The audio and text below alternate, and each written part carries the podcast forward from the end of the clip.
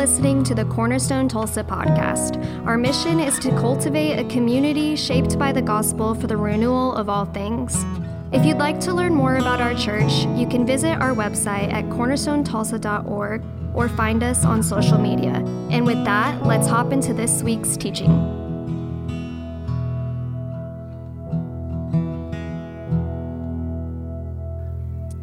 Our Old Testament reading from today comes from Isaiah 11, 1 through 10.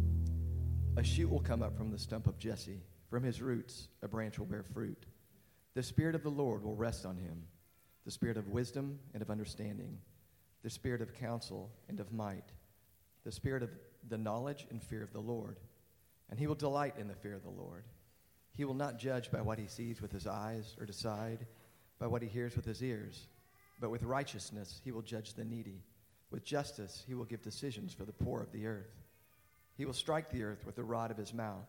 With the breath of his lips he will slay the, the wicked. Righteousness will be his belt, and faithfulness the sash around his waist. The wolf will lie down with the lamb. The leopard will lie down with the goat.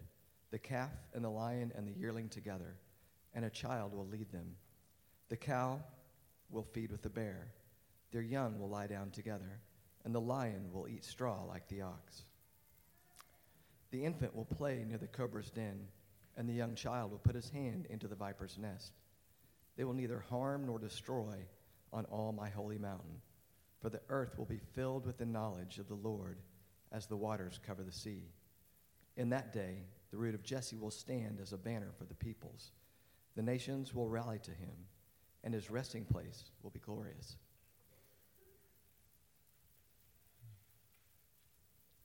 Our New Testament reading comes from Matthew 3 1 through 11. In those days, John the Baptist came, preaching in the wilderness of Judea and saying, Repent, for the kingdom of heaven has come near. This is he who was spoken of through the prophet Isaiah, a voice of one calling in the wilderness Prepare the way for the Lord, make straight paths for him. John's clothes were made of camel's hair, and he had a leather belt around his waist. His food was locusts and wild honey. People went out to him from Jerusalem and all Judea and the whole region of the Jordan. Confessing their sins, they were baptized by him in the Jordan River. But when he saw many of the Pharisees and Sadducees coming to where he was baptizing, he said to them, You brood of vipers, who warned you to flee from the coming wrath? Produce fruit in keeping with repentance, and do not think you can say to yourselves, We have Abraham as our father. I tell you that out of these stones God can raise up children for Abraham. The axe is already at the root of the trees, and every tree that does not produce good fruit will be cut down and thrown into the fire. I baptize you with water for repentance. But after me comes one who is more powerful than I, whose sandals I am not worthy to carry. He will baptize you with the Holy Spirit and fire. This is the word of God for the people of God. Thanks be to God. Y'all can be seated. Thanks, Coop.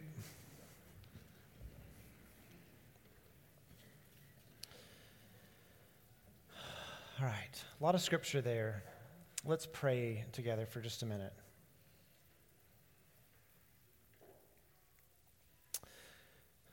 Blessed Lord, you caused all Holy Scripture to be written for our learning. So grant us to hear them, read, mark, learn, and inwardly digest them, that by patience and the comfort of your holy word we may embrace and ever hold fast the blessed hope of eternal life, which you've given us in our Savior Jesus Christ, who lives and reigns with you in the Holy Spirit, one God, forever and ever. Amen. So, for the season of Advent, we're doing something that's ancient and rich in that we are not just cherry picking the scriptures that we like the most or picking a theme that feels like it fits in the holidays and then proof texting, finding some scripture that sounds like it fits with the theme that we've approved.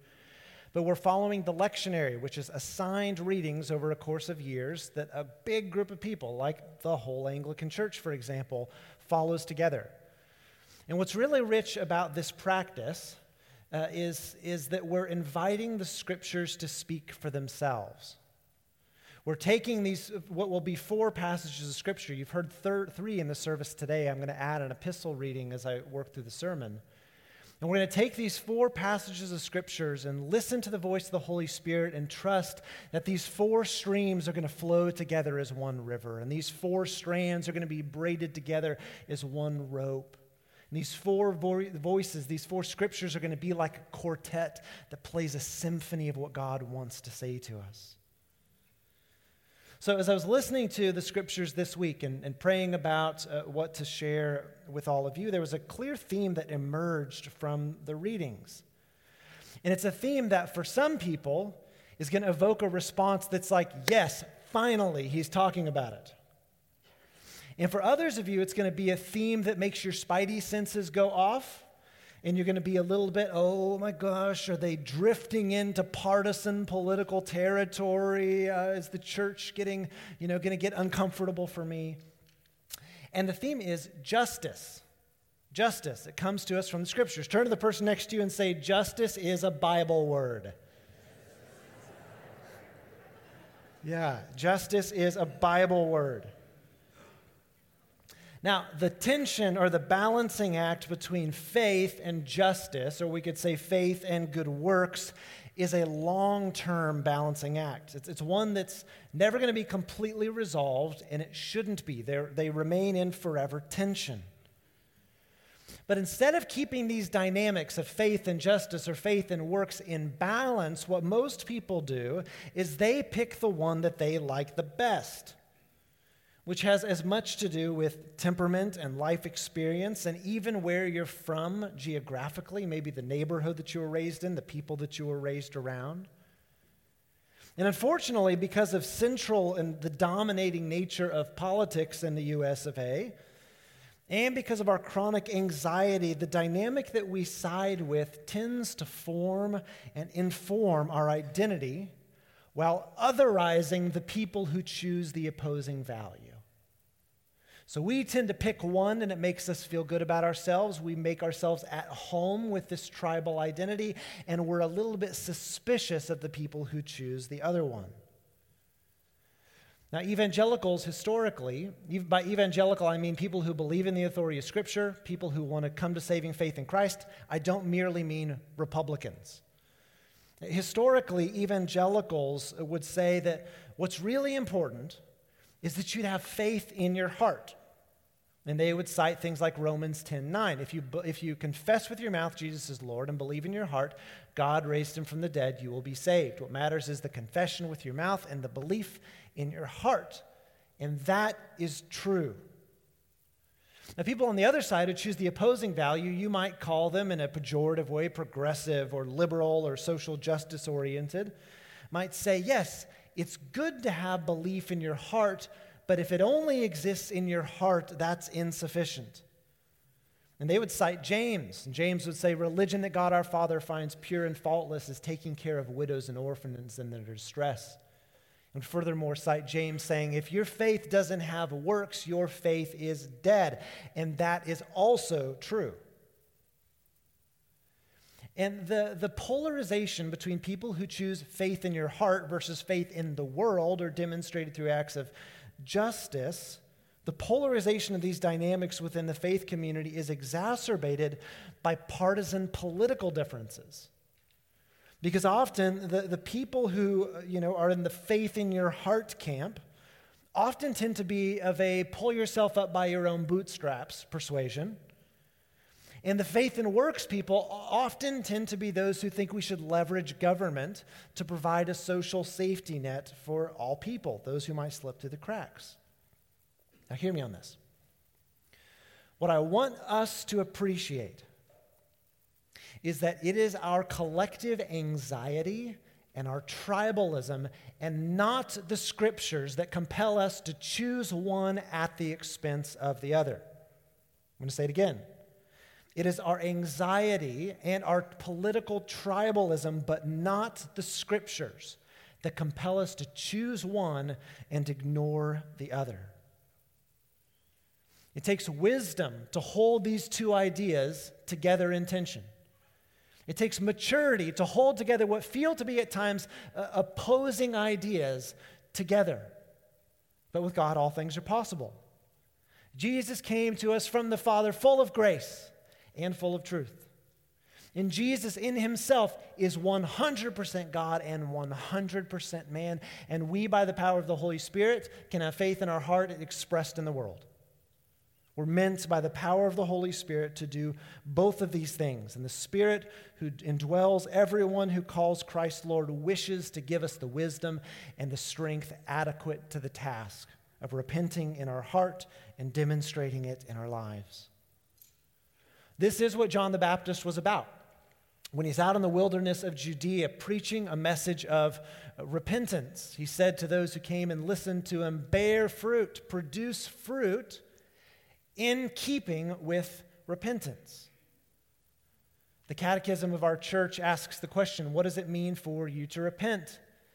To repent means that I have a change of heart, turning from sinfully serving myself to serving God as I follow Jesus Christ. I need God's help to make this change. On the one hand, repentance is, of course, a change of the heart. On the other hand, John tells us to bear fruit as the evidence of our repentance. Here's the Lucan version of John the Baptist out in the wilderness, Luke 3. So, in hearing the preaching of John, the people said, What should we do? John answered, Anyone who has two shirts should share with the one who has none. Does anybody in here have two shirts? Okay. Anyone who has two shirts should share with the one who has none. Anyone ha- who has food should do the same. Now, believe it or not, even tax collectors came to be baptized, and they said, Teacher, what should we do? Don't collect any more than you're required to, he told them. Some soldiers came and asked him, What should we do? He replied, Don't extort money and don't accuse people falsely. Be content with your pay. Bear fruit in keeping with repentance. Have a change of heart, turning from sinfully serving myself to serving God as I follow Jesus Christ. And may the fruit of that be works of mercy and works of justice. What does that look like? If you got two shirts, give one to the person who has none. Faith and justice. Uh, do you know the name Esau McCaulley? Esau McCaulley is an author, uh, he is a New York Times columnist. Uh, he's also a priest, a, a, pastor in C4SO, the Anglican tribe that we're part of. He's also coming to Tulsa, to Cornerstone in February to preach. He just wrote a book on uh, the season of Lent, and he's going to preach here the first Sunday of Lent. I can't wait for you to meet Esau. But Esau, in his book, Reading While Black, it's a book on how being a black Christian, like the unique experience of being black, informs the way that we read the Bible. It's a really valuable book. He says black Christians have always had to hold faith and action together. He says black Christians have never had the luxury of separating our faith from political action. Due to the era in which it was born, the black church found it necessary to protest a policy put in place by the state slavery. When Frederick Douglass asked his famous question, What to a slave is the 4th of July? he didn't simply ask a question about the United States of America. He asked a question about American Christianity. And then here he quotes Frederick Douglass What to the American slave is your 4th of July? He's writing in the 18th century. I answer, a day that reveals to him more than all other days in the year the gross injustice and cruelty to which he is the constant victim. To him, your celebration is a sham, your boasted liberty an unholy license. Your national greatness swell vanity, your sounds of rejoicing are empty and heartless. Your denunciation of tyrants, brass fronted impudence. Your shouts of liberty and equality, hollow mockery, your prayers and hymns, your sermons and thanksgivings, with all your religious parade and solemnity, are to him mere bombast fraud, deception, impiety, and hypocrisy, a thin veil to cover up crimes which would disgrace a nation of tyrants. McCaulley again. By highlighting the hypocrisy of religious celebrations of freedom while enslaving others, Douglass called upon American Christians to live out their faith by establishing a truly equal and free society. Faith, and works. a transformed heart, and a transformed way of being in the world. Both of these things matter to God. If you think that Douglass is a bit extreme in his language, go and read the prophet Isaiah, Isaiah 58. As we read the whole witness of Scripture, we see how the Scriptures harmonize in their insistence on practical justice. Psalm 72, which Noel read earlier, uh, speaks of the royal Son of God who judges people in righteousness and brings justice, justice to those who are afflicted. The needy, under the rule of the royal Son of God, are protected and freed from their oppressor. The weak receive pity, and those who suffer violence are rescued. In Isaiah, the first passage that Chris read, foresaw a day when someone like a shoot from the stump of Jesse, someone from the family line of David, would come. It would be the messianic son of David.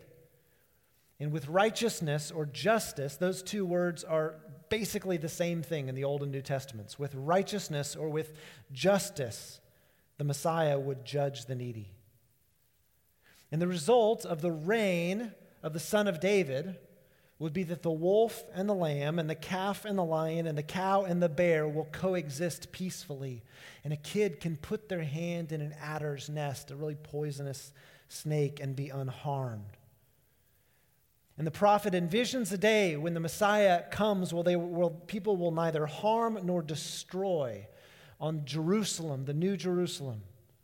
And a culture will truly be built on justice and righteousness. Okay, this is, this is really strong. This is really good. Listen carefully. What's critical for us is to understand is that this vision of what constitutes a just society and therefore how we should understand and do justice is built upon the person, works, and words of the shoot from the stump of Jesse, that is Jesus the Messiah. Our vision of what it looks like to do biblical justice, justice is a Bible word, comes from our understanding of the character of Jesus the Messiah. Listen again to Isaiah. A shoot will come up from the stump of Jesse, from his roots, a branch will bear fruit. The Spirit of the Lord will rest on him, the Spirit of wisdom and of understanding, the Spirit of counsel and of might, the Spirit of knowledge and the fear of the Lord. And when Messiah comes, he will not judge by what he sees or decide by what he hears with his ears, but with justice, with righteousness, he will judge the needy. With justice, he will give decisions for the poor of the earth. This, pay attention to the imagery here. He will strike the earth, not with a weapon, but with the rod of his mouth. With the breath of his lips, he will slay the wicked. Righteousness will be his belt, and faithfulness the sash around his waist. The mission of the Messiah in motivation and means and ends flows from the wisdom and understanding and the fear of God. To understand the biblical vision of justice, we must understand the mission of the Messiah in his motivation, in his means, and in his ends flows from the wisdom and understanding and fear of God. What motivates Jesus' mission of justice? It's the wisdom and understanding and counsel and might and knowledge and fear of the Lord. By what means will Jesus execute justice on the earth? In accordance with the wisdom and understanding and guidance and counsel and strength and fear of the Lord. He, he gives us a picture. The weapon he uses, it will be words, it will not be swords. It's through persuasion, not through coercion. And what are the ends of his mission? The ends or the goals of his mission will be the flourishing of the vulnerable, where children can play in safety and people do not have to be afraid. And verse 9 says, And the earth will be filled with the knowledge of the glory of the Lord as the waters cover the seas. Now, why does it matter to put such a fine point on all of this? Do you remember the scene in The Princess Bride? I can't remember the character. The, one, the guy who says, inconceivable. What's his name? Anybody know? Vizzini. Thank you. Thank you. I was thinking of the actor, but Vizzini, it works. He's always saying, inconceivable. And Inigo Montoya, you know, Inigo, my name is Inigo Montoya. You killed my father. Prepare to die. That guy. He says, You keep using this word. I do not think it means what you think it means.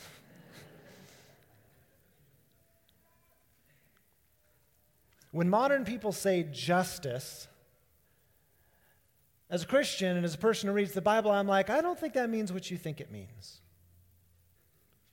When modern people say justice, that often means liberation from any externally imposed ideology or theology that might affect how I think about my self expression or my most intimate relationships or my, my general life choices.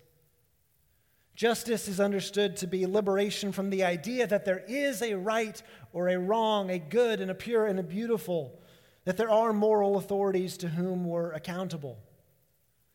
And so when I say the word justice, some may be inclined to put one definition of it that doesn't flow from the wisdom and instruction and counsel and might and fear of the Lord we find in Jesus the Messiah.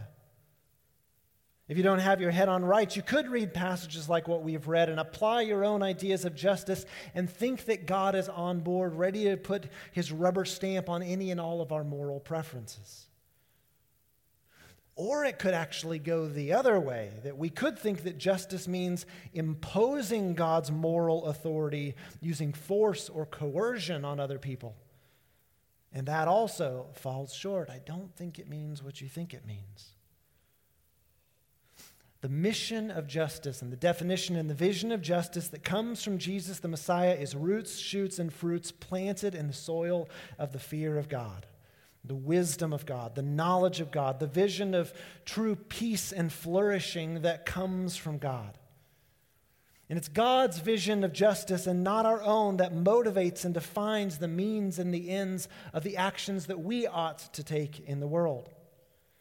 And as our hearts are trained and like a garden cultivated with the, the seed of God's word planted in us, they're meant to bear fruit in works of mercy and justice, and mercy and justice as defined by Jesus the Messiah.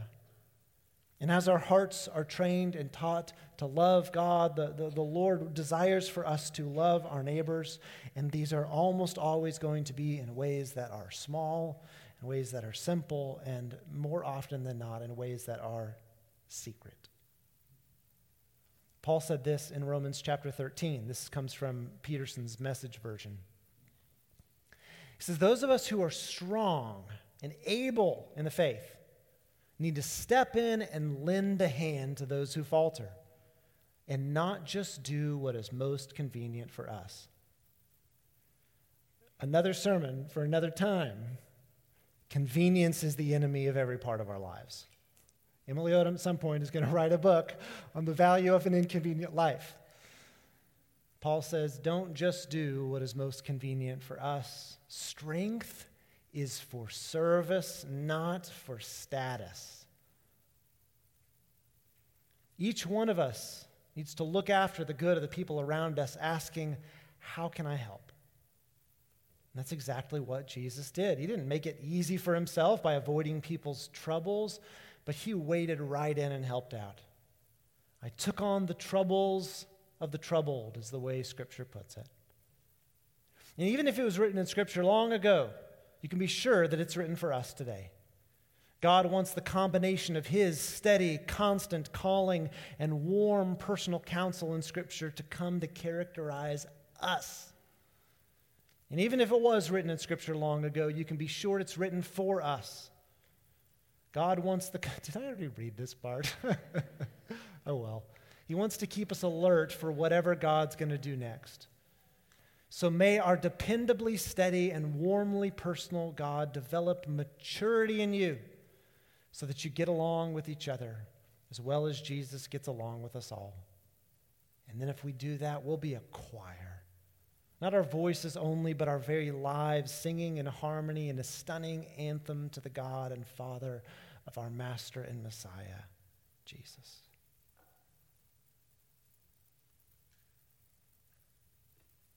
Where are the needy oppressed? In your neighborhood, in our city, in the economic food chain. Where do the poor suffer? In what ways is God's name not being honored? Where in our world do we find image bearers, men and women created in God's image, being exploited? In what ways are we complicit in systems of injustice? And then, just really simply, where can we help? God has uniquely positioned you in the world with the people that you're around. He said this was the best place you could be to become more like Jesus. God has uniquely positioned you and me and our church in the city of Tulsa to bear a fruit of mercy and justice in keeping with the repentance that is true in our hearts as we confess Jesus Christ as Lord of our lives. My prayer is that all of our action, motivated by love and fear of the Lord, to act justly, to love mercy, and to walk humbly with God, will be like a foretaste of what will happen when Christ returns in glory and he fulfills this, uh, this vision of Isaiah. And he fills the, the, fulfills the vision of David in the Psalms to judge the needy with equity and to establish peace so that they will neither harm nor destroy. But all of the earth will be filled with the knowledge of the glory of the Lord as the waters cover the sea. Every action that you and I do in the name of Jesus, extending mercy and doing justice, is for the world a foretaste of what will happen when Christ returns to do his ultimate work to renew and restore all things. May God give us courage and wisdom and power adequate to the task of being unsatisfied with a faith that is merely in our hearts but is not in our world. And may we be a part of extending the kindness and the love of God our Savior, Jesus Christ. We're so grateful you listened to this week's sermon at Cornerstone. If you live in the Tulsa area, we'd love to invite you to be a part of our worship and community in person. You can find service times and more information at our website. But wherever you are, May the Lord bless you and keep you. May he make his face shine on you and be gracious to you. May he turn his face towards you and give you peace.